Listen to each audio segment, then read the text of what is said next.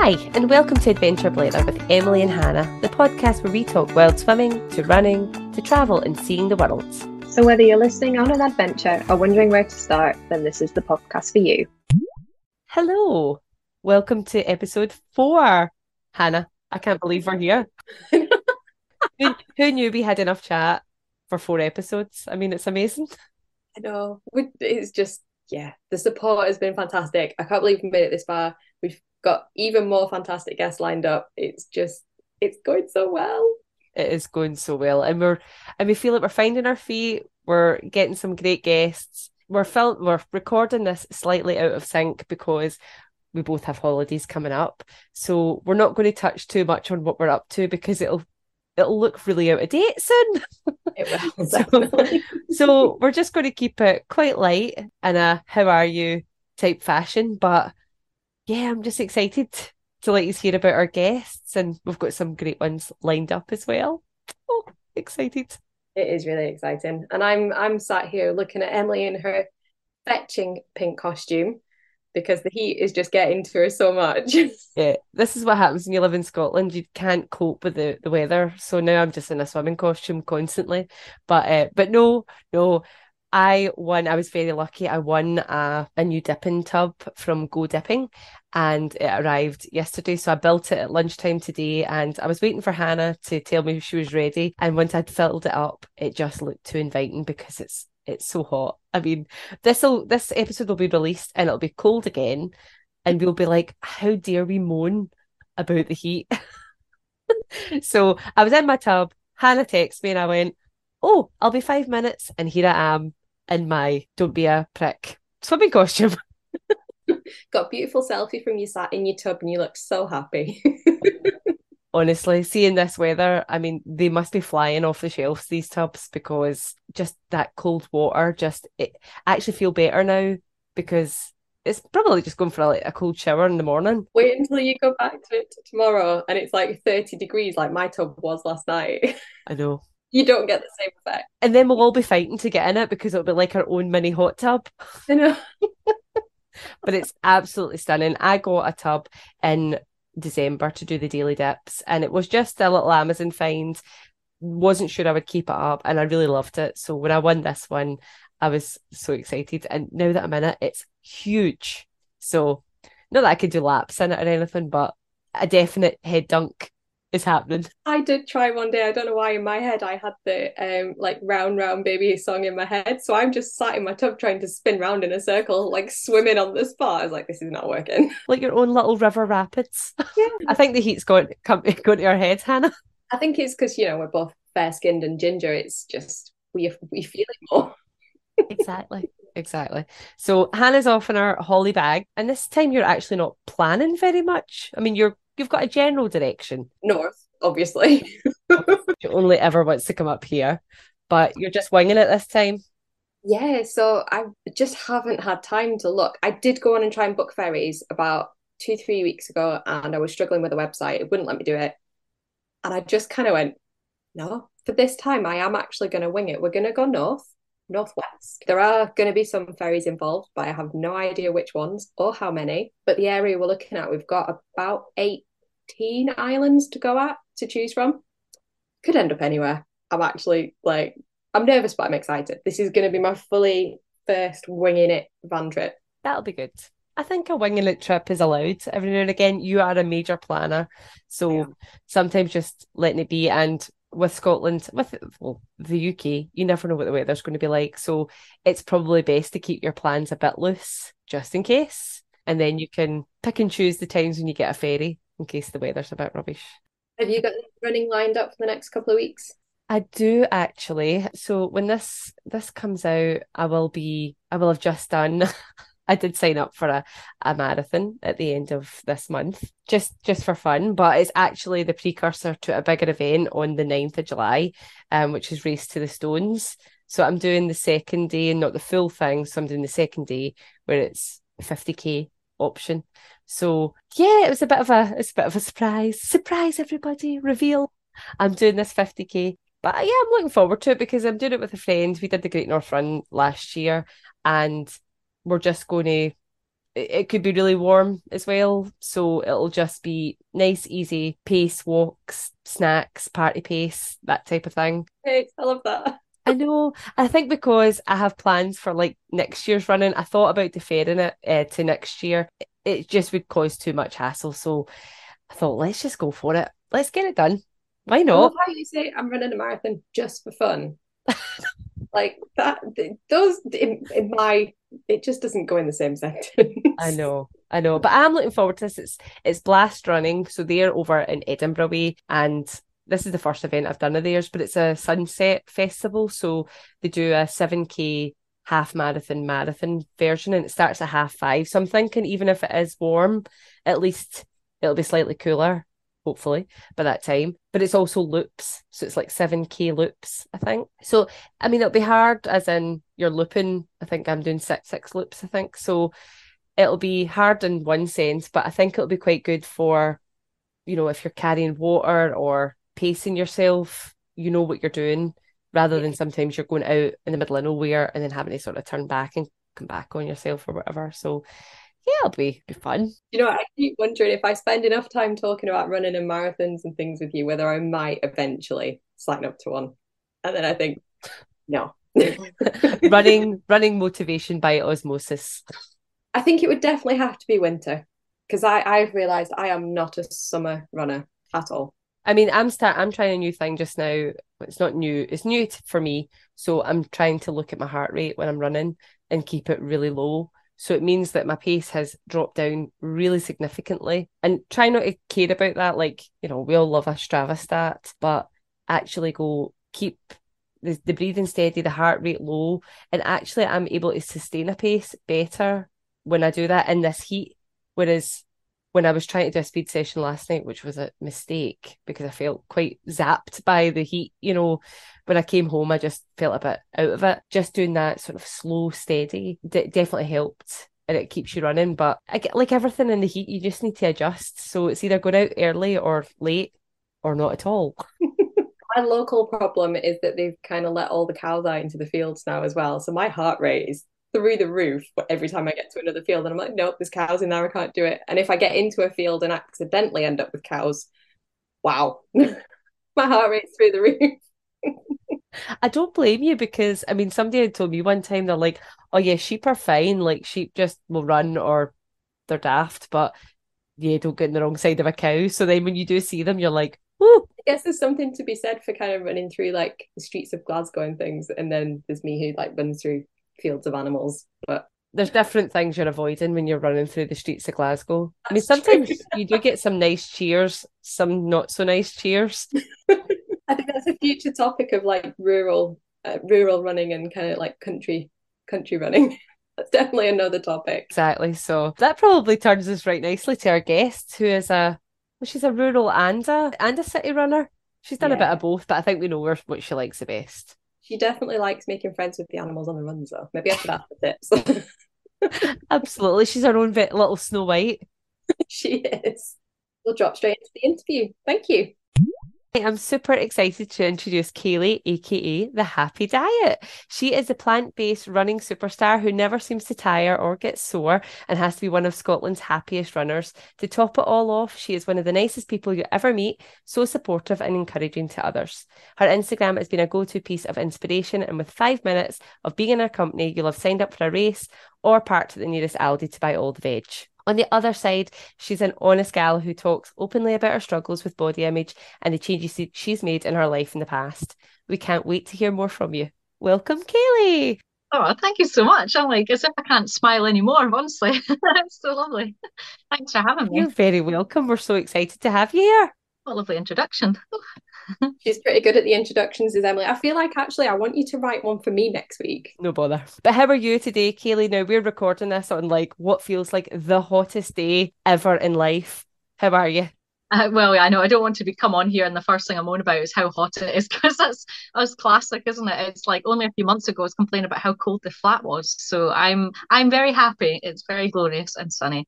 Um, yeah, I'm very good. Thank you. Glad to hear it. Have you been out running today yet? Not yet, not yet. No, I've been certainly I've been out. I took the dogs out for a walk this morning, early doors, and I went for a wee wander around the town at lunchtime because we've got what's called the Linlithgow marches. So basically, everybody's been up since half five this morning, uh, marching band. So no one's getting any sleep today. So I thought I may as well go see what what it was all about. Oh, that sounds great.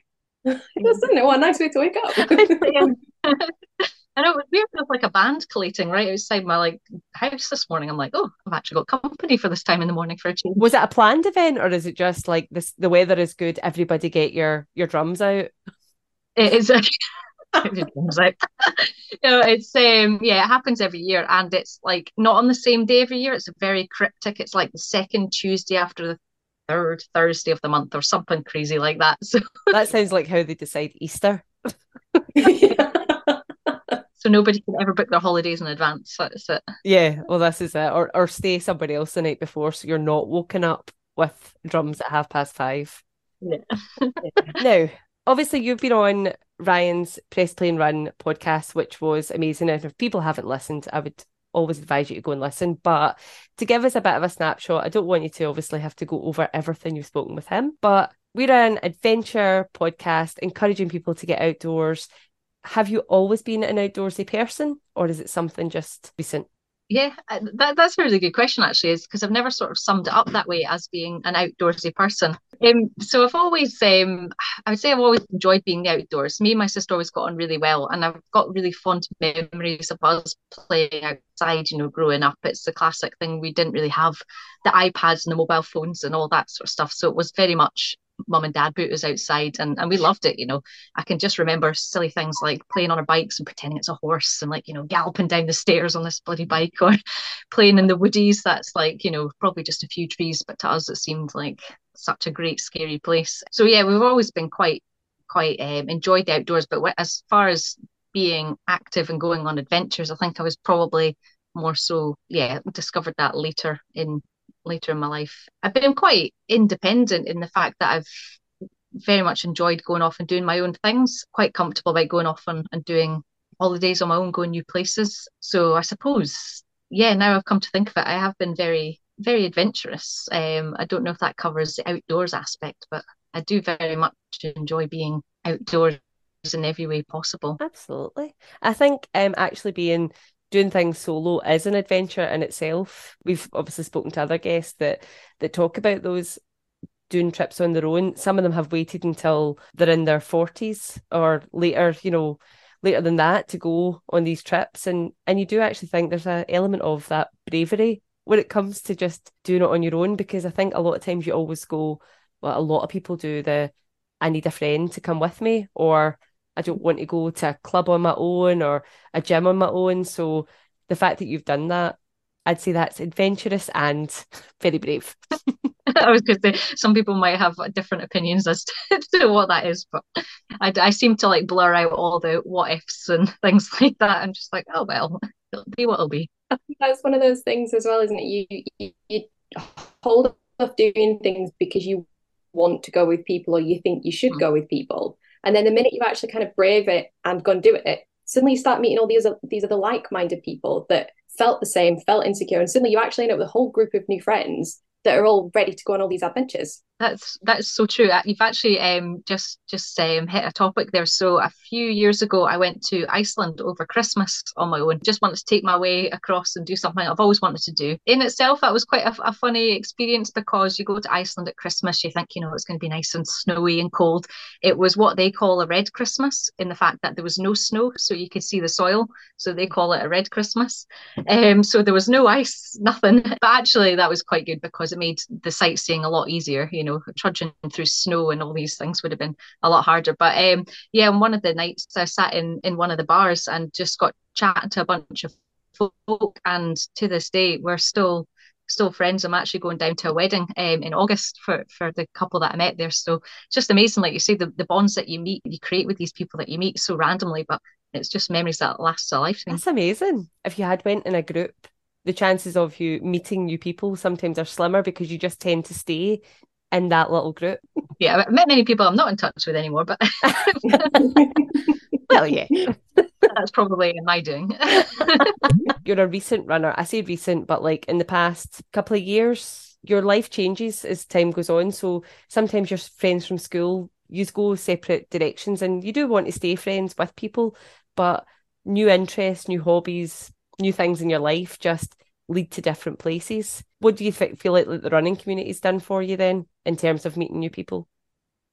well, certainly um, done that. It has opened up a huge door of meeting new people and built built up my confidence, uh, really. And it's yeah, so new to running. Only started a lockdown, so November 2020, and prior to that, I did did nothing. And that could have been because the people I sort of socialized with and hung out with were, weren't into running or um, that sort of stuff anyway. But I just decided to make a change and do something for me that pushed me out of my comfort zone. And yeah, it's only been probably summer um, this time last year that I started to sort of put myself out there through Instagram. I initially started it just as the food page and then would just upload my runs to the sort of stories rather than the posts and it just got so much engagement and people were just so encouraging and that was just like a quite a shock like wow people actually are caring that i'm out there just running and it's not like i'm doing anything special you know i'm not um, winning medals or um, yeah just just going out for a little jaunt to say hello to some cows or whatever it is I'm doing that day. um, and that was just amazing. So straight away, like that community just just ballooned. Um, so it's really has it's um, made me meet some fantastic people, boost my confidence, and um, now I can see what it's done for me. I just want to then give that back and and share to other people. I think that's one of the things, isn't it? Sometimes you you don't try new things because your group of friends don't particularly they're not interested in it but actually, if you go and surround yourself in the center of a group of an activity that you think you want to try, and suddenly you're just swept away with it, and it, your confidence grows and your your ability grows and everything. I just think it's it's really nice as long as you surround yourself with the right people then there's always going to be that encouragement there. That's it. And I think it's just the whole perception of what runners or any sort of sport really is is like you have to be athletic and athletic means this or that. And mm-hmm. um, you know, it's all about numbers and times and fitness and body shape and muscles and this, that, and the next thing. Whereas as soon as you sort of see normal everyday people out there doing you know what I'm doing and they're saying how, how amazing it is what you're doing and I'm the same looking at them it's like oh, so this is actually what what running or sport is. It's not all about this small proportion of people that are actually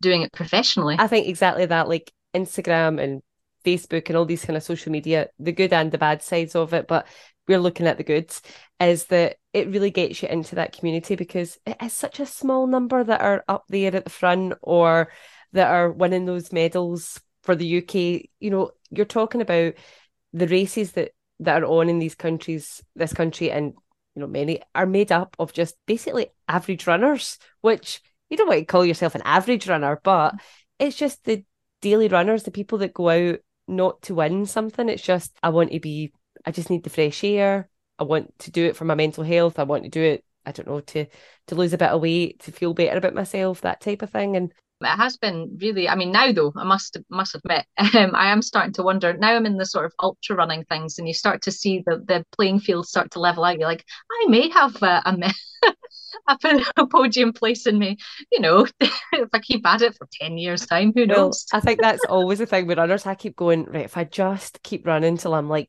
85 then maybe I'll just win yeah. by default because I'm the only 85 year old. I'll get that good for age for Boston one day. But it does make you think you're like, if I just if I just stick to it, how can how can I keep sticking to it? That's what I say. I'm like, God, I'm already creaking at 37. I find amazing like people like yourself that have families as well like how, how do you manage to to find time to do these these incredible training plans like I mean, I'm quite lucky, I suppose, that I have a lot more flexibility. I don't have um, a, a, young family. I don't have, I've got a very flexible job. You know, they're very good for my working hours, but I just can't imagine that that extra challenge to to juggle family as well. I'm not perfect because there is a lot that I let slide to get out. It's just that running is it's my thing, as in it it gives me that time for myself. I can see it, and my husband can see it when I need to go for a run. so I probably prioritize it. Maybe sometimes I prioritize it too much in terms of, yeah, just let's ignore the state of the bathrooms or, you know, I'm trying to cut out for a run before the kids open their Christmas presents, that type of thing. you know, but it's marathon. you know, it's it's just one of those. I think you prioritize when it's important to you. If you don't like, I'm always a bit like I, mean, I, I could talk about running forever. Poor Hannah here. I do think like see if you find something you really really like, whether it's running, swimming, or I don't know, playing garden bowls. See if you like it, you'll make time for it and you'll do it. And that's where I just find that I'm trying to set a good example for my girls, as in do something, do anything you like you know, as long as you like it, as long as it gets you a bit of exercise, but also you can do it any age. You don't even need to be good at it. Look at me. See, I keep hoping that if I spend enough time around Emily and all her running buddies, that I might actually like be inspired to maybe do a race or something. But the daft thing is, I don't know why it would be an ultra that would interest me more than doing a marathon. And I think it's just, it is literally because of the location. I couldn't imagine running through a town with lots of people. i would much rather run in the hills through muddy fields and that kind of thing. But then I yeah. think I can't even run a 10k without feeling like I'm dying. I think it's a bloody like that, that's a very I think a 10k and a half marathon for some reason I don't know if this is the perception of it because it's being like that is the sort of goal but I just find those those distances even in training a 10k or a, a half marathon I just really find that mental struggle to to do. Um, but give me like 18, 20 miles or whatever. That that's you know that's all right. But so what are saying? If I push past the 10k and the half marathon, it'll be a breeze. or just or just treat it as a picnic. That's it. So start your 10k as like that's just your training for the walking picnic for the ultra. There you go. I agree as well on the scenery side of things, Hannah. Totally. Like I think my last marathon, in Manchester, there really sort of made me realise how little I enjoy in comparison to being outdoors on the trails. Definitely, it's just a just a different world altogether, and it makes it worth pushing. You know, when you've got a hard climb, but you know when you get to the top, you've got that beautiful view, and then you get to fly down and try not to fall. yeah. I think haven't I seen that you've signed up for Devil of the Highlands, is it? Yes, I have. So that's my biggie this year. So I'm really, really looking forward to that. That's uh, about nine weeks away now. So just middle of August. Devil of the Highlands, the second half of the West Highland that's, Way. That's right. Yeah. So it starts at Tyndrum and yeah, finishes up at Fort William. So it's uh, to be honest, I love the West Highland Way, I love it all, but I think that is the, the most spectacular bit because you get to go through Glencoe as well, which is just there's no words to describe that. It, so I'm hoping that long stretch along uh, when you're going through Rannoch Moor and stuff, when it's just the road seems to go on forever and ever. You've got all that beautiful scenery, so that will just help any of those horrible thoughts. Oh, I would have thought so. We, when I went up with Emily, our first guest, and I'd been talking about doing the West Highland Way for quite some time. And Emily's, oh yeah, I'd love to do that. And I, when I was showing where the path goes and everything, and the amount of people we saw walking it, we, by the time of the weekend was over, we booked in a, a week for doing it next year. And we're kind of working towards that and planning and practicing. Well, we're going to be practicing our wild camping trips because neither of us done very much of it, but we want to wild camp the whole way. Oh, Brilliant. That's amazing. Do you have an idea of um, your sort of stop points, or is that still part of what what you're doing over the next few months, trying to figure all that out? I think we're going to work on how much we think we can do each day because obviously some people cram it into four days and do like 25 miles a day. I remember doing the Yorkshire Three Peaks and doing 26 miles and feeling like I was dying. And if we're going to be carrying all our kit, we're kind of going to be aiming maybe 15 to 18 miles a day and break it down. So we haven't we haven't worked out the stops yet. Um, but we're going to do some practice walks, see how we feel, and kind of work from there as, as to how many days we think realistically we can do it in and still enjoy it. I don't want to do it and hate every minute of it. Oh, I think that's going to be such a good way to do it, though. And I suppose you've got all those nice stops as well. So you don't necessarily need to stay in the towns, but you've got good places to have a good sit down meal and a cold drink as well. You don't have to cart around all that extra food. Absolutely. That's one of the um, the main reasons for for doing that. My partner was like, okay, so why why specifically the West Highland Way? I was like, because it was the first long distance route in Scotland, and there's also lots of places to eat on the way. Yeah. so see for the devil, Kayleigh. So is this is it forty three miles, forty six miles? 42 miles. I just had to check my whiteboard there. Neither answer was correct, Emily. Edit that one out. Do you get drop bags for this? I think that so I have this terrible thing where I don't really research much of my events that I sign up to. I don't know. Um, there are certainly checkpoints. I think there is drop bags for this one, but I think because there's plenty of checkpoints and stuff, should be all right with carrying everything. But uh, who knows on, on the day, you know, I mean, if the weather's like what it is now, then I certainly will be probably carrying a lot more water with me, which means less space in my bag for other bits and pieces. Yep. So, I mean, even considering things like potentially change of shoes or anything, a change of clothes, it's probably those things I should start to think about and uh, do my research. Sometimes you can be over prepared. I think for Glen Ogle, uh, we had a drop bag in the middle. I didn't need the food out of it. I'd put like a packet of crisps in. Somebody had said to me like, "Oh, you know, a packet of salt and vinegar crisps will just hit the spot." But what I was actually more excited about was a change of socks because it had yeah. been so wet. See, actually getting a fresh pair of socks on felt like the best thing ever. I didn't really realize how much I needed them until I put them on my feet, and I went, "That's that's yeah. ideal." So put put some socks in just in case. Absolutely agree, and that's the one thing I'd recommend to anyone doing any, even like change toward in a marathon. Like, oh, it feels so good. But I know a lot of folk are like, I can't even consider taking my shoes off. What like at, at the uh, the Ultra X, um, I did in May the fifty kilometers. That I took two sock changes for that, and uh, my feet weren't like wet. You know, it was it was a dry day, but just because it was so warm, you get that uh, nice sweaty feet feeling. it just it was just like you're saying, Emily, just such an amazing feeling putting fresh socks on. And it got to the point of the it would have been like the halfway checkpoint, and like ev- that was like sort of biggest one because it was like lunchtime and everyone was sort of milling around for 10, 20 minutes and stuff. And I'm just like walking around barefoot, la la la, and everyone's just like, "What are you doing?" and I'm just like, it feels amazing. Yes. So to go back to the Ultra X, because obviously when you spoke to Ryan before, you hadn't done it and you actually now have another like three ultras or something this year but having just yeah. done one so how did that ultra go like did it give you the bug for it was there ups and downs yeah so my mindset was i was to do that and then i would sign up for other races depending on how i felt after it but I didn't wait. I ended up signing up for. Uh, I was just too keen for the devil because I knew I wanted to do it, and I was just worried that Oodles sell out uh, run out of spaces. So I did book it before for the Ultra. I absolutely loved the Ultra, the um, Ultra X, and that was that was along sort of Loch Ness on the east side. It was part of a two day two day Ultra. There was folk doing the 110 kilometers, and then we joined on the Sunday to do the the 50 kilometers. And it was a, a roasting hot day. That was probably the first hot day of of the running season really for me. So I'd done all my training in the in the winter and the cold. Um, so that in itself was a bit of a challenge, and it it was absolutely spectacular. It was like a climb as soon as you start though. Like you're you're all excited you're buzzing. I ended up being right at the front of the start line as well. It wasn't until i looked behind and i realized how many people there were in this race. I'm like i shouldn't be here. But you know like i say my uh, aspirations have been a podium place one day.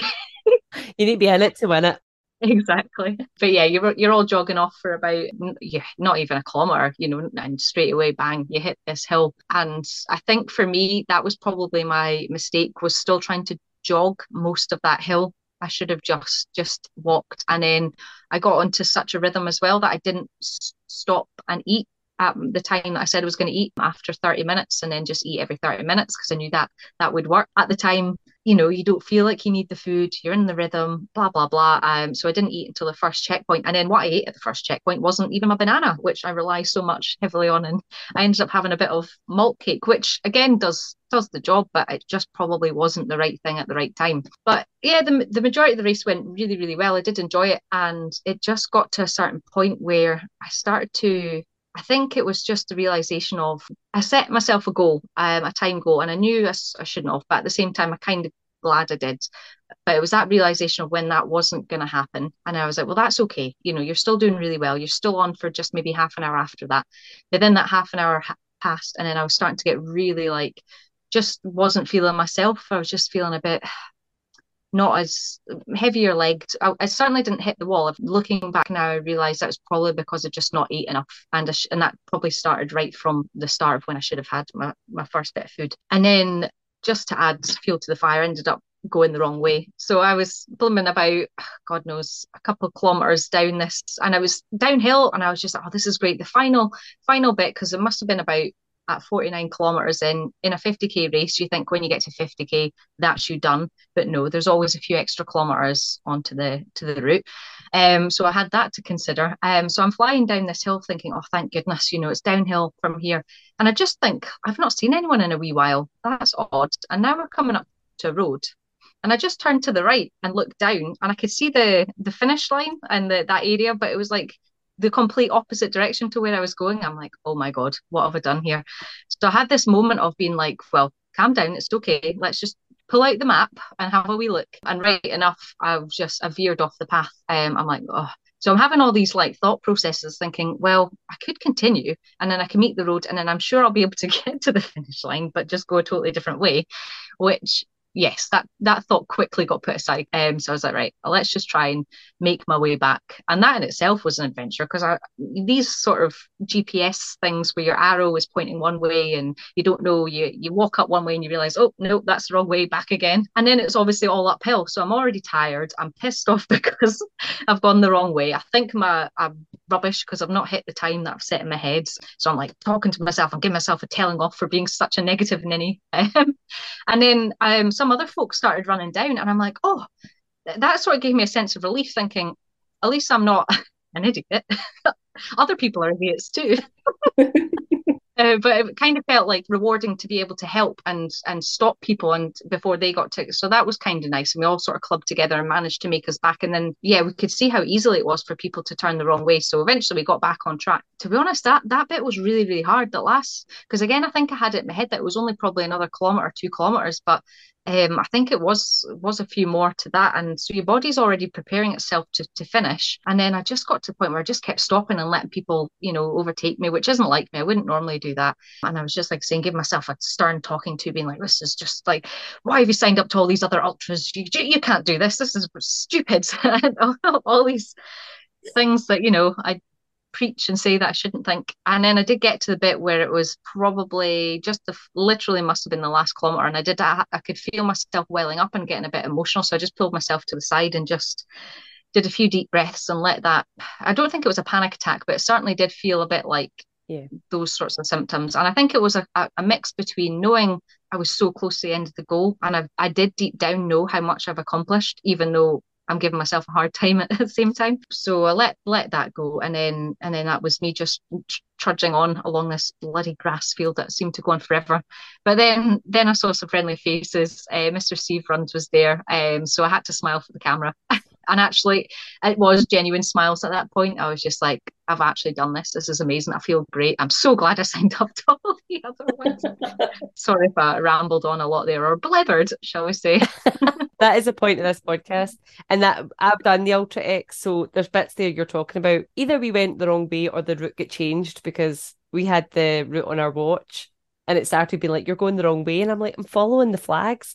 But somebody yeah. kept removing the flags. So see when you were in these kind of dense forests, there was very little in the way of these little tiny red flags to show you which way to go.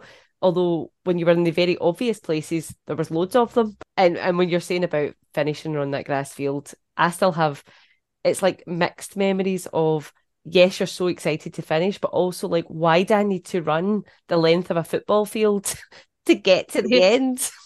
Especially when they've already made the route 50 like two kilometers and it was like surely you could have just moved moved the, the finish line closer to the uh... i feel like you should start a petition to get the finish line moved. Yeah i know but i was just going to say it was uh, it was a really well set up set up ultra i think I, well it was, it was my only one i've ever experienced but it did certainly make me not regret, regret being plant-based but see the the buffets they had at the checkpoints i'm like wow this is like heaven. They had little mini eggs and cheese blocks and all sorts of stuff. And I'm just like, give me the banana. well, you were lucky because I think because ASICS are now one of the partners, they do all that now. So you, last year we d- they didn't have that. You had to carry absolutely everything, which was a bit tough, especially you know by 27 miles you go. I think I'll have that warm jam sandwich that's been crushed against my back for hours and hours. like we, I'm so in awe of you doing it, but I think as well, you've learned something from it. See that mental toughness of like you see, you know, when your body's prepared to finish, and when you actually have to, you've got further to go. Like you see, you have to go back on yourself to get there.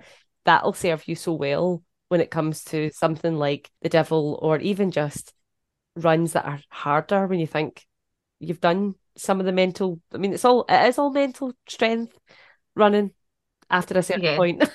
I know. It is, it is funny though because it's like even though you you can just see everybody else around as well is in the same sort of like mindset and stuff or like there's some people which is probably normally me who's all chipper and everyone else is just like yeah don't talk to me don't talk to me don't talk to me. But people are hearing how normal you are. You do have the negative thoughts that everybody else does. Yeah.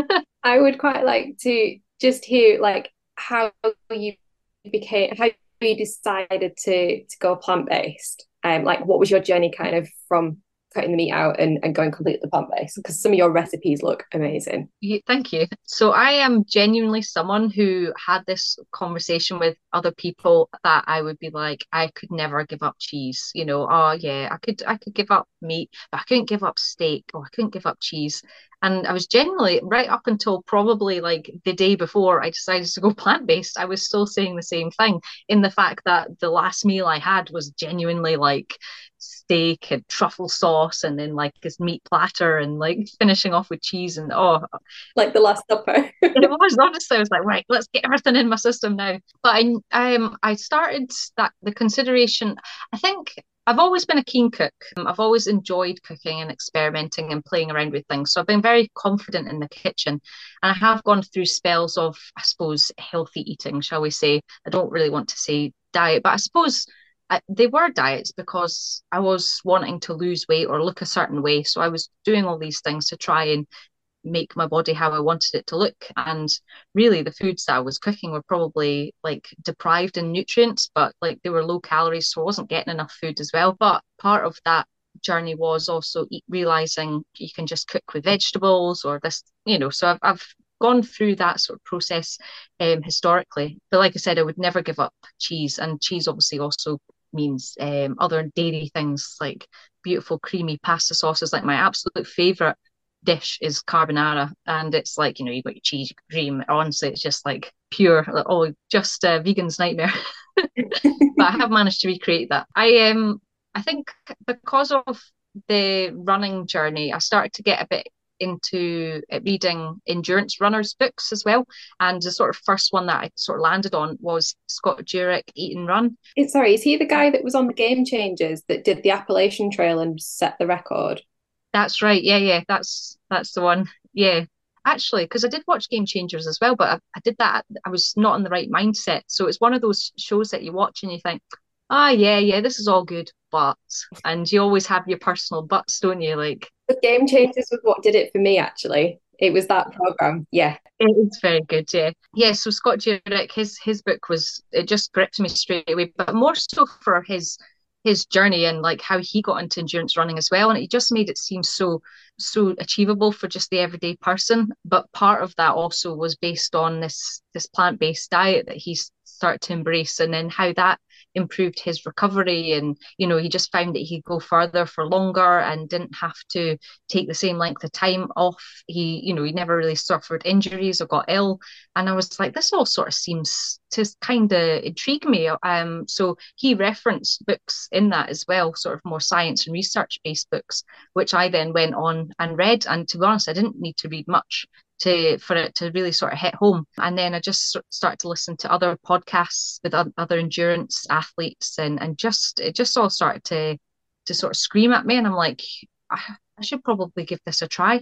And I don't actually know why I made the decision when I made the decision. It was certainly something that was rumbling on in my in my mind. So I think I was starting to get into this sort of about March, April time last year. And then it was the 4th of May, as Star Wars Day, was my, uh, that, that was the day where I just basically was like, this is it. I'm going to go plant based.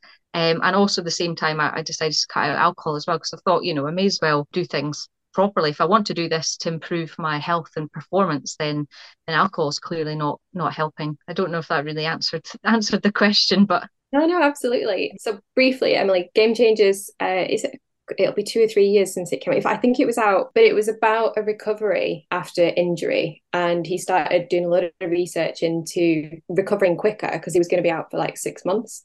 And then it did lots of other athlete stories and the science behind it. And it was about the recovery. I think it was the lady that won, there was an Olympics, and she was like the oldest lady to win in her specific cycling sport. I can't just remember her name.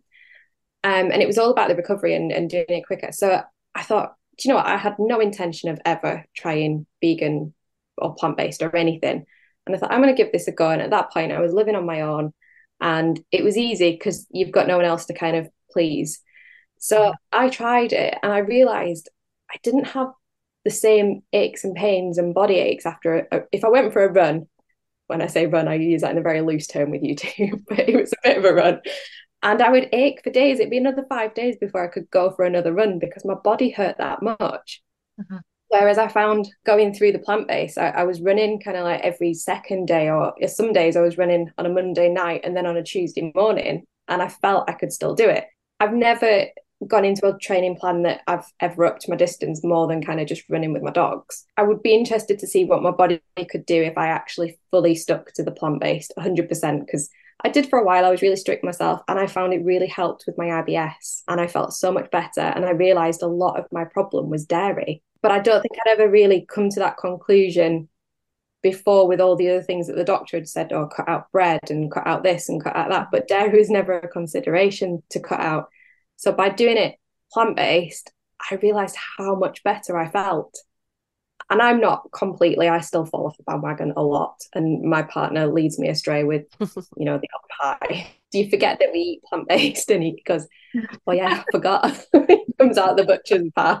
it's like, but yeah, he's so we don't tend to cook meat at home. But if we go out to our friends and they're making whatever they're making, then we, we just eat it. But I, I really enjoy it. I always think my concern doing the plant based thing is, is making sure we get enough protein to keep us full. And I think that's probably one of the things that maybe holds people back from trying it because they're so conditioned that meat is protein. Mm-hmm.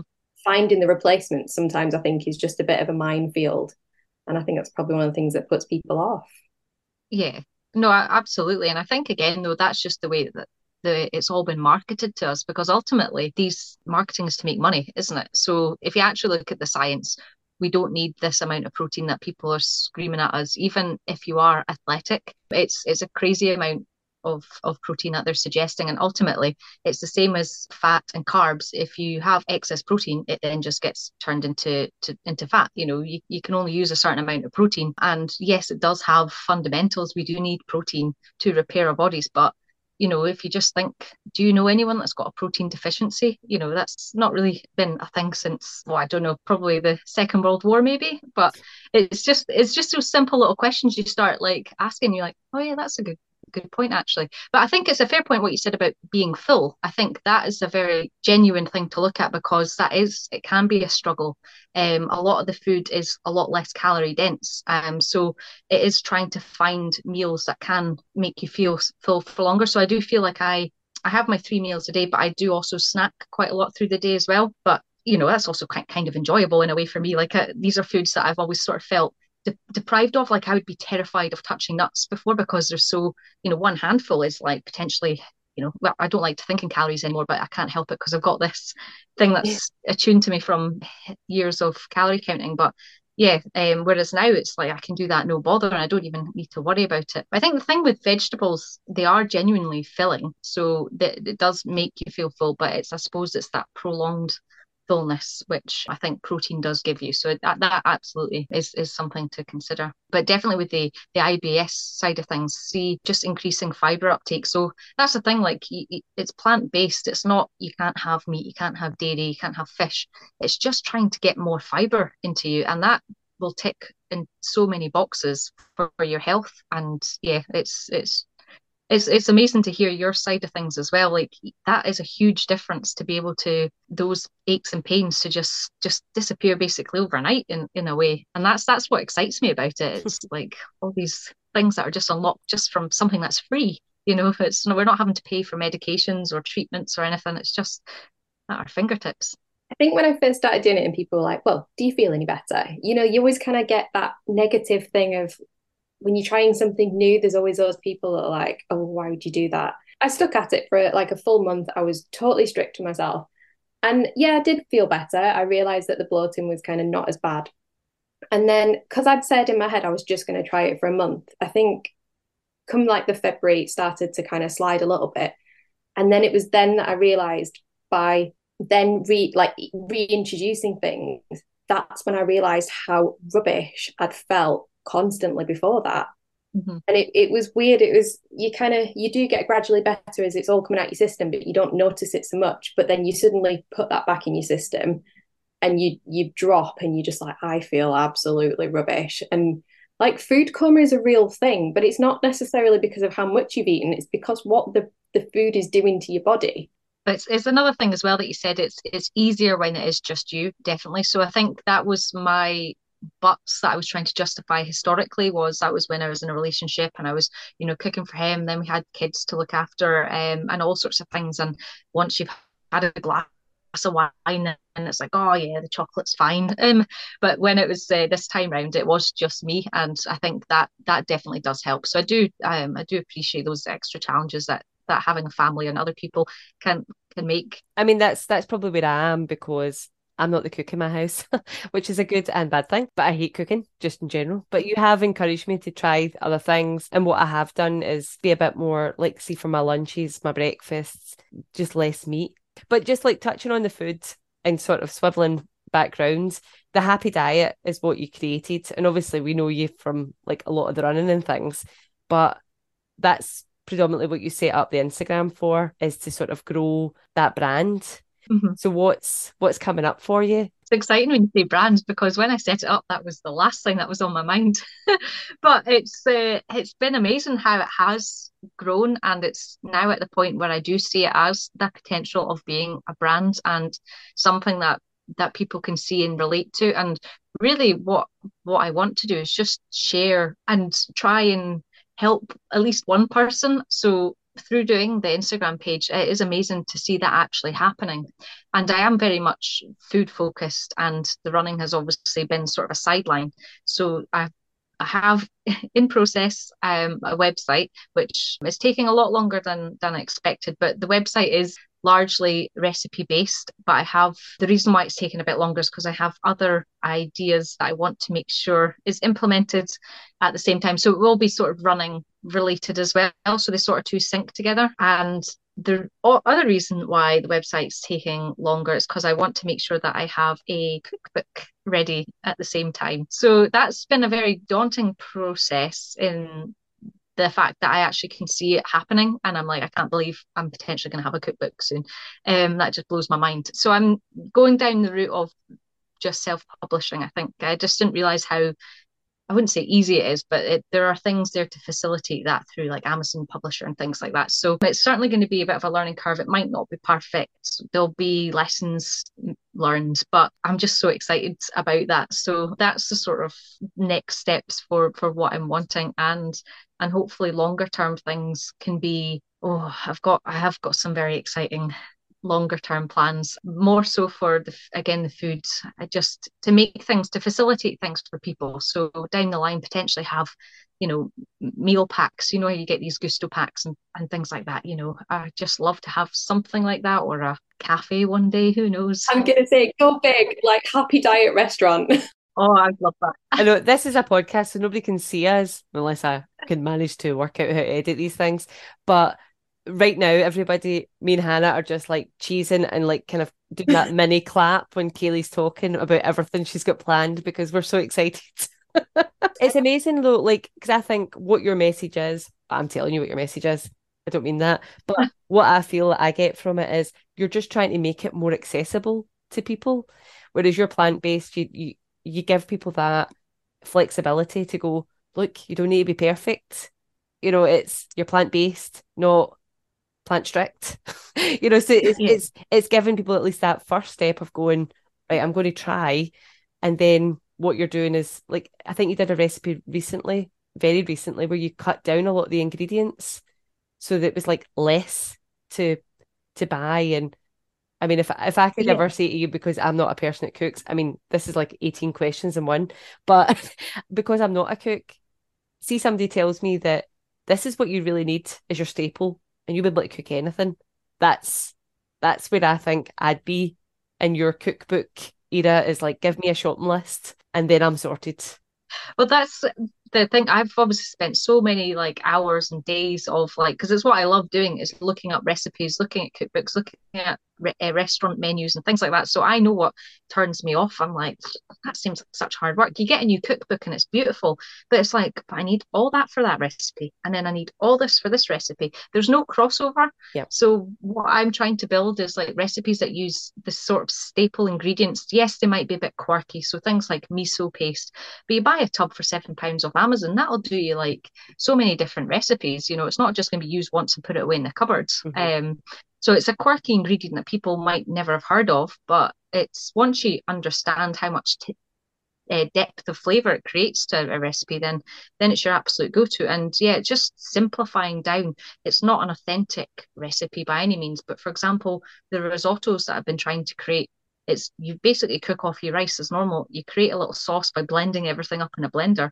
and you stir it through, and that is that is it. And I do get that that still is a bit you know time consuming and can seem a bit daunting but it's certainly not standing stirring and pouring a ladle full at a time into a risotto for about an hour and a half or however long it is you know i've been there and i love doing that certainly but but right now running is like such a huge priority and it takes up so much time. So I want things to be as efficient as possible. I want to be able to batch cook and have stuff ready in the freezer that I can just whip out and add some frozen veg and boom, that's me done. And yeah, so you're you're right. That's what I want to do is make it accessible. And then potentially if people are interested maybe the running side of things might come into some form of one-to-one i'm not a qualified coach but i have been looking at avenues for some guidance on that as well but yeah we will see how that develops so exciting i don't know when i'm actually going to have time to do my actual job but I think you need to turn this into your actual job. That is the plan. It is amazing what you're doing. Like you see, with the reception you're getting online about it, and the fact that people are really interested, folk are following your page and looking at your recipes or trying out your recipes, but to actually get them like like you say, a cookbook, a website, having all that focused, you could pair it with running because there's so many of your community that are in that that area. So we'll turn back to to running because Hannah did bring up a good point is that you recently joined the Green Runners. I did. I've been seeing um, the Green Runners floating around, and I just really loved what they stand for. And you know, I was reading the pledge, and I was like, these pillars where it's how we move, how we speak. I should know these off the top of my head, but.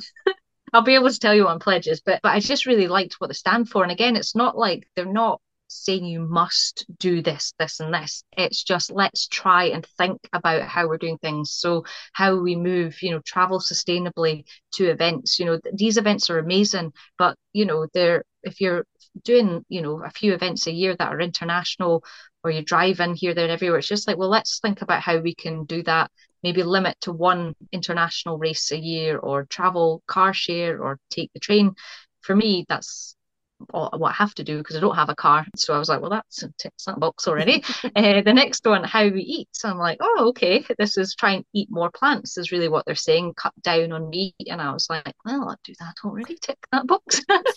the the next one was quite interesting about. Um, I can't remember what the pillar is, but it's essentially being conscious about what we're buying and and what we do with it. If it, you know, we, we're very haphazard of just like something's worn through or gets a hole, we chuck it or whatever. And it's like, well, why don't we try and focus on repairing the stuff or donating it or buying secondhand stuff? Um, you know, rather than just buy, buy, buy new things and like just being a bit more sensible about what we do. So again, that's something that I've just naturally done for years I've always been quite comfortable buying secondhand stuff, secondhand clothes off eBay, but more so now I've been focusing on getting stuff secondhand for running. I even get secondhand uh, trainers. You know, I, I, don't really mind that someone else has worn them. As long as they fit me fine they've got you know they do the job then then that suits me. And even my my watch my garmin is secondhand so just a cheapskate really. That's all it is. Just like spending money.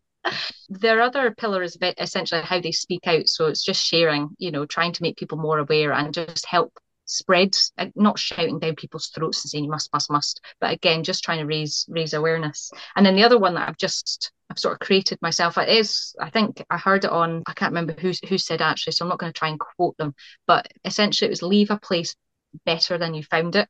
So rather than we always say leave it as you found it, it's actually, well, let's leave it better than we found it. And by that, I mean, if you see litter, pick it up on your run. And yes, it's gross. No one likes picking up litter and this and next thing. But actually see the satisfaction that gives you as well. And it's just like and it does make such a difference. See if you just pick up one plastic bottle off a, a bit of grass instantly it looks so much better. And it doesn't take much effort really. And okay i'm not saying go out and pick up every single bit that you see. You'd be out there for days at some of these places. Yeah. i was running along the road yesterday. I'm like genuinely that thought popped into my head being like i'd never get home at this rate. So but if you pick up one bit then that's you doing something so i just really really love what they stand for and it's what I do and obviously it's influenced somebody already so yes it has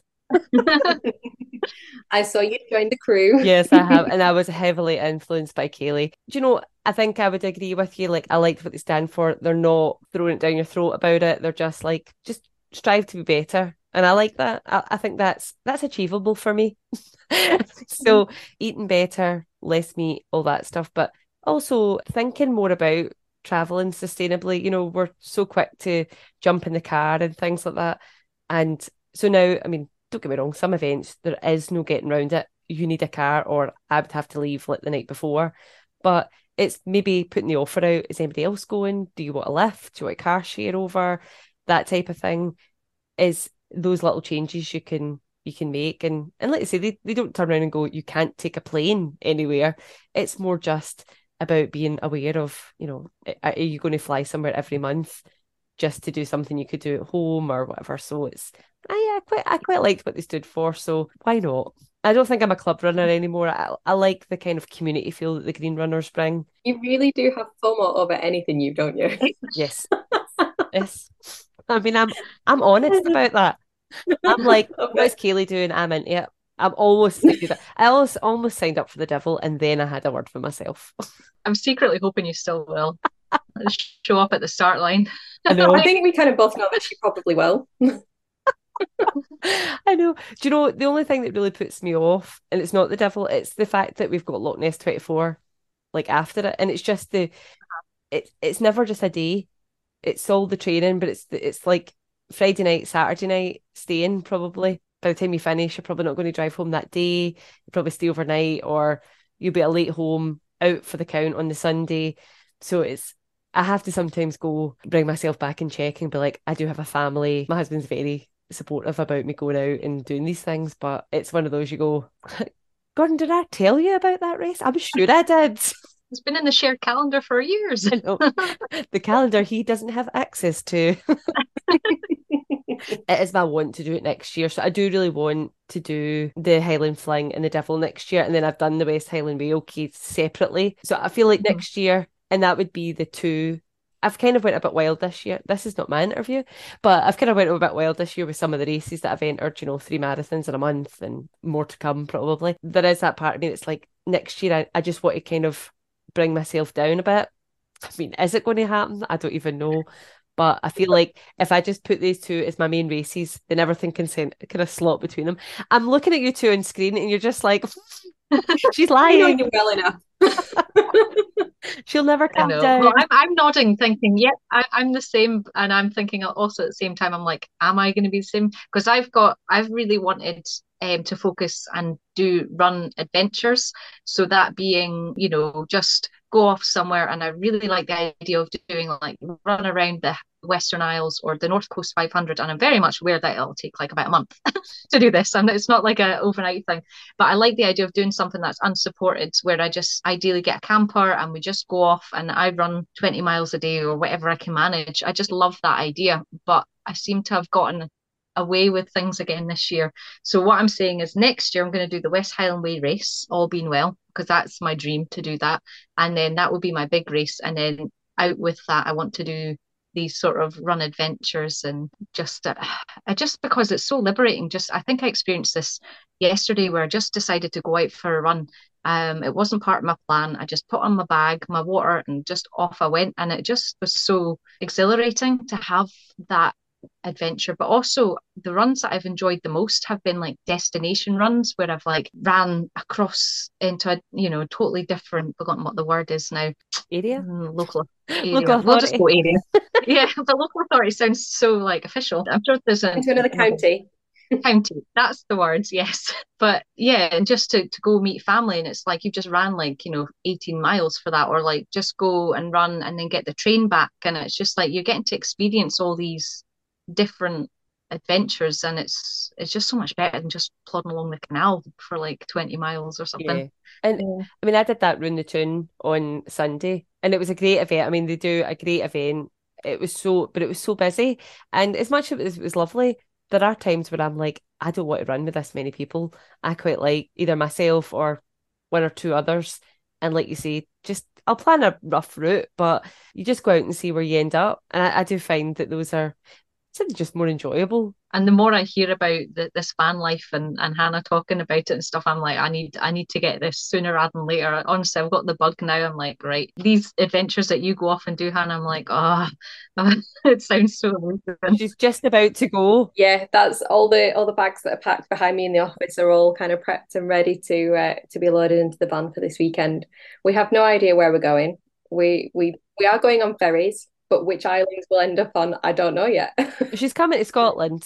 yeah, obviously. Hannah used to live in Scotland and now can't stay away. And now she's got Uh-huh. like her bestie here now. She just really can't stay away. I'm really hoping we can catch up on the way through. yes, exactly. So you've got lots of little islands. But yeah, I'm the same as you, Kayleigh. I go, God, I want a van. Every time she talks about it, I'm like, I'd see myself in a van. I think one thing that I really, really want to mention run karaoke. Oh, yeah. It's amazing. you have started something. You've started something major because, I mean, Steve is kicking out the park some days, but you've just, and this is obviously going to go out in a couple of weeks, but you've just released um, the Dolly Parton one, which I think I squealed when I saw it. Did you? Did you?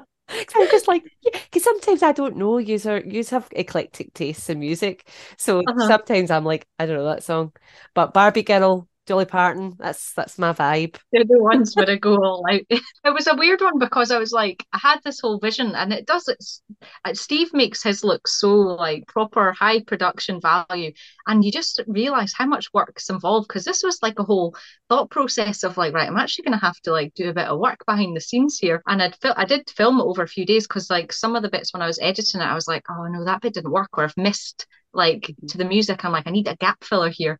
So you might, if you look back, you might be able to figure out where those are. But this one was funny because it's like the start is like, you know, there's nothing much happening. It's just that like intro beat. And I'm like, how am I gonna like, is this gonna be engaging enough for people? They're gonna keep watching? Is it just my but uh, I'm I'm glad there's been a few committed to the cause that have watched the whole thing. I so had to jump on the bandwagon and I kept trying to think of songs to do. And I was like, ah, I only know some, like a little bit of the lyrics. And I realized the only lyrics I knew consistently were Disney songs. Songs, yeah. so that's what happened. They were oh, I love the Disney ones. They're so good. So if anyone wonders why I'm running around singing Disney, it's all because of Kayleigh.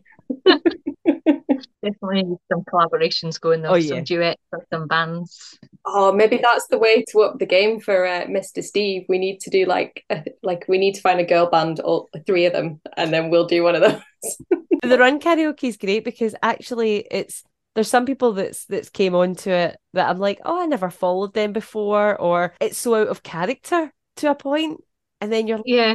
Oh, this is great. Well, what I love about it is you can see people that are like they're wanting to try it and you can see how nervous they are at the start and stuff. But see, like once they're 10, 20 seconds in, you can see them beaming of happiness because they feel so silly. And that's what I love because it is fun and it's what it's all about. It's like taking away the seriousness of being out running. You're just having a, Yeah. a laugh and just uh, just enjoy it. And I absolutely it fills me so I just love seeing it, honestly. They're great. So I really need to think about where I start filming mine because I usually do it when I'm running on one of the local trails and there's tree roots and all sorts sticking out of it. And I Mhm. sometimes I do it and I see my face as I've obviously just tripped over something. I'm like, I'll do that again. Oh no, I love those ones though. They're so good. I think like when you're saying about like you can see people are nervous at the start, I think that's where like so many of us were when we started like our Instagram profiles when we took it away from just being like a personal one and we're like, oh, I want it to be more specific to like a, a community or whatever. And I remember going, I can't post that. That's a total redneck. You know, I'm uh, people will laugh at me. Now it, it's funny how you quickly get over that hurdle and you're like, yeah, here's a video of me ironing. which sparked so much conversation. But it's like you just sort of go over it, and now you feel like when you do see other people doing run karaoke, I'm like, I really need to get out for a run in the roasting heat just to film another karaoke. Like, what can I do? That's brilliant. That's what my sister said as well. Because she's uh, she's wanting to like you know go, try and be healthier and things like that. So she's sort of been focusing on the food side of things, and it's it's brilliant actually. Because she's she's really embracing it and loving. She's not gone plant based, but she's just trying to eat more vegetables and things. But she's she even said to me the other day, she was like, I want to start running, but just to do the karaoke. I'm like, yes, that's done. My work here is done. like, so you're actually off out running tonight and tomorrow, but doing something kind of fun. Yeah. Um. So this is um part of the Green Runners as well. It's certainly how I got got involved in it. Um. So it's running out of time really. So it's essentially to to raise awareness for the the climate emergency and taking action. So what they're doing is they're passing a baton from Ben Nevis to Big Ben.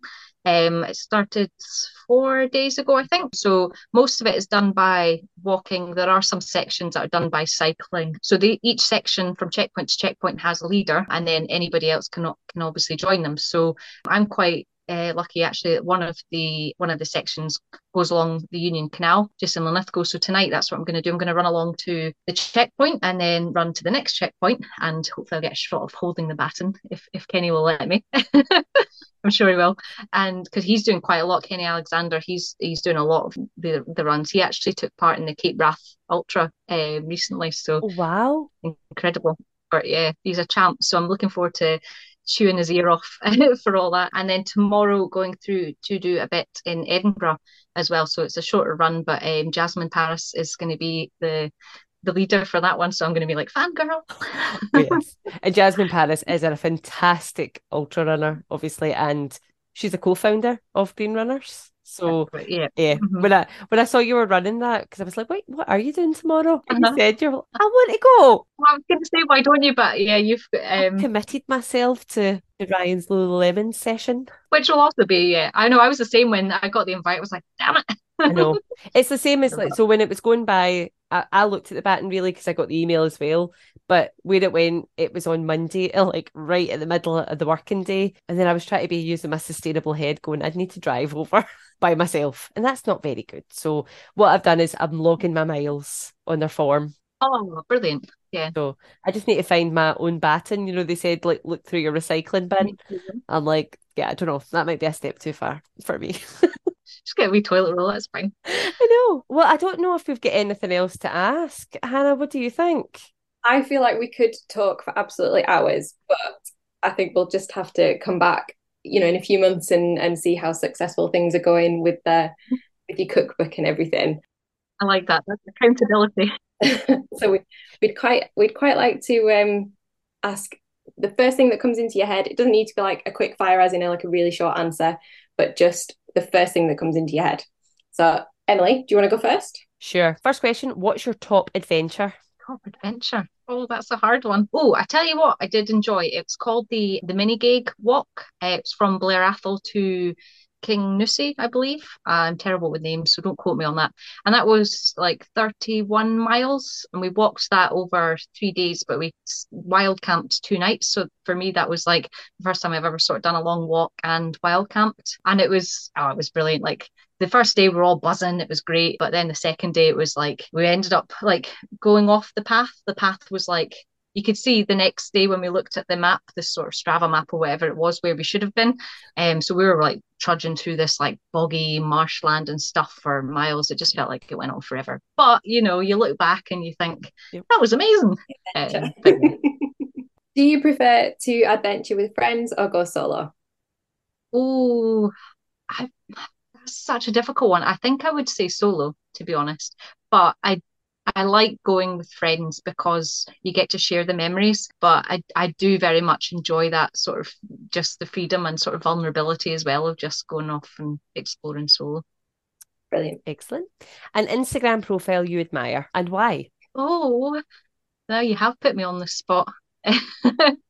because I, I don't I always want to like I keep talking about personnel best because I, I think I have to because he I, I said him on Ryan's podcast as well but he genuinely does um, I just think he's he's a brilliant account on there for for so many reasons um so I don't see there being any harm in repushing Al's account. So I don't know if if you ladies are big fans of Al's, but he did his first like live show yesterday. It was amazing because I was like on my run and I just sort of checked on Instagram. I was like, Al's live, have to watch, and I'm like running along, like laughing along. Oh, it was good. He oh, just, we love Al. He's, yeah. he's a big fan of um of us as well, and he's been really supportive and, and lovely. So yeah, I think he's a great shout. Thank you. Yeah, I would agree. And Al, if you're listening, we do love you. Um, and we were very jealous that you got to meet Elodie, one of our Loch Ness 24 crewmates. When I saw those photos on Instagram, I was like half happy, half jealous, can I just say? But he is, he's just an absolute gem and loving what he's doing with the whole like the mental health things and stuff like that. I've just seen men talk about that. I'm just such a huge advocate for. So, what is on the adventure wish list? Okay, I think it's, I mentioned them earlier, but definitely want to do the whole run around the Western Isles and North Coast 500s. They're huge, big ambitions that'll probably be a few years away, but definitely something that I'm I'm just desperate to do. Next question is, what would you tell your teenage self? That you are amazing and beautiful and smart and full of potential. So just snap out of it and Kayleigh, believe in yourself. Kayleigh is hitting herself right now just to demonstrate slapping it out of yourself. but also it it's okay as well. No, I think because it's it's a difficult thing trying to all every age throughout your life. You're always um, you know, you're always got different struggles and it's just stopping and understanding that it's okay. Like you there's it's okay to be down some days and to not have a reason for why you feel down. I think that's something I've really started to learn this past few months is you don't need a reason to be feeling down um, or out of place or whatever. It's just just embrace it and it'll pass. And yeah, I just hope it is just a short time. But I think I spent a lot of time in my teenage years and, and 20s as well, just probably mulling too much and like trying to analyze and figure things out when that was probably not not the right thing to do. I think something we kind of wanted to cover, which we haven't covered that much, was kind of body image, wasn't it, Emily? Yeah. And you put out a post recently, Kayleigh, that really kind of hit home with me. And it kind of gave me the confidence to share pictures of myself. There was there was one in particular where I'd gone for a swim and there was just pure joy on my face, but all I could look at was like the rolls on my tummy as I'm like leant forward, which is totally natural. But I hated the picture. And I thought, do you know what? I'm just going to share it anyway. And it was because of your previous few posts that gave me the confidence to do it. And some lovely ladies had commented on mine and it made me feel good, but it also gave them the confidence. It was just all about paying it forward. So thank you for inspiring my post because honestly, it was it was one of the better ones that I've put out there, and oh. I was just being like really vulnerable and honest. That's so lovely. It's it's like you say, it's that sort of the knock on effect. It's amazing. You just don't realize how much impact you can have on someone's life, and they're the people that are speaking out. Think of the people that yeah. that are reading it but haven't, you know, they don't actually say to you, but you probably have given them the courage. That's amazing. Yeah, and we're we're all the same age, but we're all we all come from a an era where there was a certain way to look, a certain way to be, and I think I, I think for my girls it's changing. When I think of some of the people that they like out there uh, that are famous and things, you know, take an example like Lizzo. You know, Lizzo wouldn't have been your pop star when we were younger ever. so seeing that change is amazing, and I hope that that's that that what you're trying to do, what we're all trying to do in terms of like loving ourselves and just being like, I'll own that picture. Okay, it's not my best picture, but that body just got me through whatever it was. You know, I just hope that that change is it's it's there, it's coming, it's slow, but it, and it's hard for us. I feel like and and women older than us that have just lived this life of a certain way to look and be. It's hard to program yourself out of it. So yeah, I would say thank you for sharing that. something we've obviously spoke about Kayleigh like in person as well. And you do you do need to take that step back because I don't look at Hannah's picture and go, Oh, I see that. I'm just like, look how happy you are. Look how awesome you look. The genuine glow. Like that's all I can see. Proper glow. I'm like, I want that glow. Give me the wild water. Wild water. But yeah, we're Yeah. we're like the worst critique of ourselves. Like I would never talk about somebody like that. But yeah, I would I would shoot myself down. You know, I could pick up every flaw. So yeah, good on you for sharing these posts. Now we do have an extra question because we did ask it to our last guest, and it, it is relevant to you because it's about food. So And I have just noticed you've snuck this on the list. I'm like typing in the background, shared spreadsheet, you know. Check us. Is what is your must-have snack on an adventure? I feel like I know this question, this answer, but I have to So ask if I- it. If I say something like a peanut butter sandwich, you're going to be like, "What?" That's that's not the script answer, Kayleigh. That has to be the gorilla bar. You're- banana. I love it. Well, I really someone just said that to me yesterday, and I'm like, gorilla bar? What's that? Ah, Ah. gorilla bar, the trusty banana. I love it. That sounds so much better. I'm gonna brand it now and be able to sell off bananas for like three pound a banana, gorilla bar. I know. Just right on the skin. Just be like, Now, in the interest of carrying on last last week's interview, is there a certain way that the gorilla bar has to be eaten? Oh, this is a shame. Kayleigh has no context to this. We talked about chocolate, or uh, they must have like a snack option. And our guest before, Leanne, she had certain ways of eating certain things, okay. which made us talk about like I eat minstrels by putting them in my mouth with a gulp of tea, so they melt. Just it's Mhm. perfect. So, do you just eat bananas regularly? Well, I do tend to take the skin off first. Uh, it seems to be a preferred method. Um, but there are um, beliefs that we open bananas the wrong way, and in fact, we should open them upside down. Yeah. I have Yeah. heard this. Uh, I don't do that, but Does it taste better if you eat it the wrong way round or the right way round? Uh, I think if you open it the the right way round, the new way or the old way, whatever way, it, it gets rid of that little black seed bit at the end. So that would go Yeah. when you open it, but it just doesn't feel natural to open it that way. well, I will. That'll be my task tonight when I'm bimbling along the canal. I'm going to be like, hold the baton. I've got my own. Yes, I love it. I love it. Well, that's a perfect way to end. So, Kayleigh, thank you so much. You've been awesome, like we totally know you would have been anyway.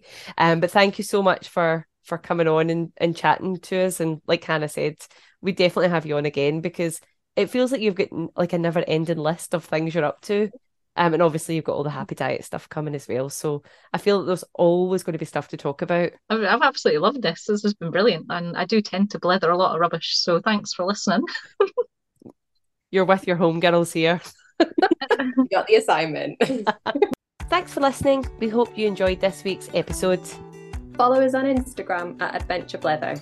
We'd also love it if you could share, rate, and subscribe to our podcast. Bye. Nailed it. Nailed it.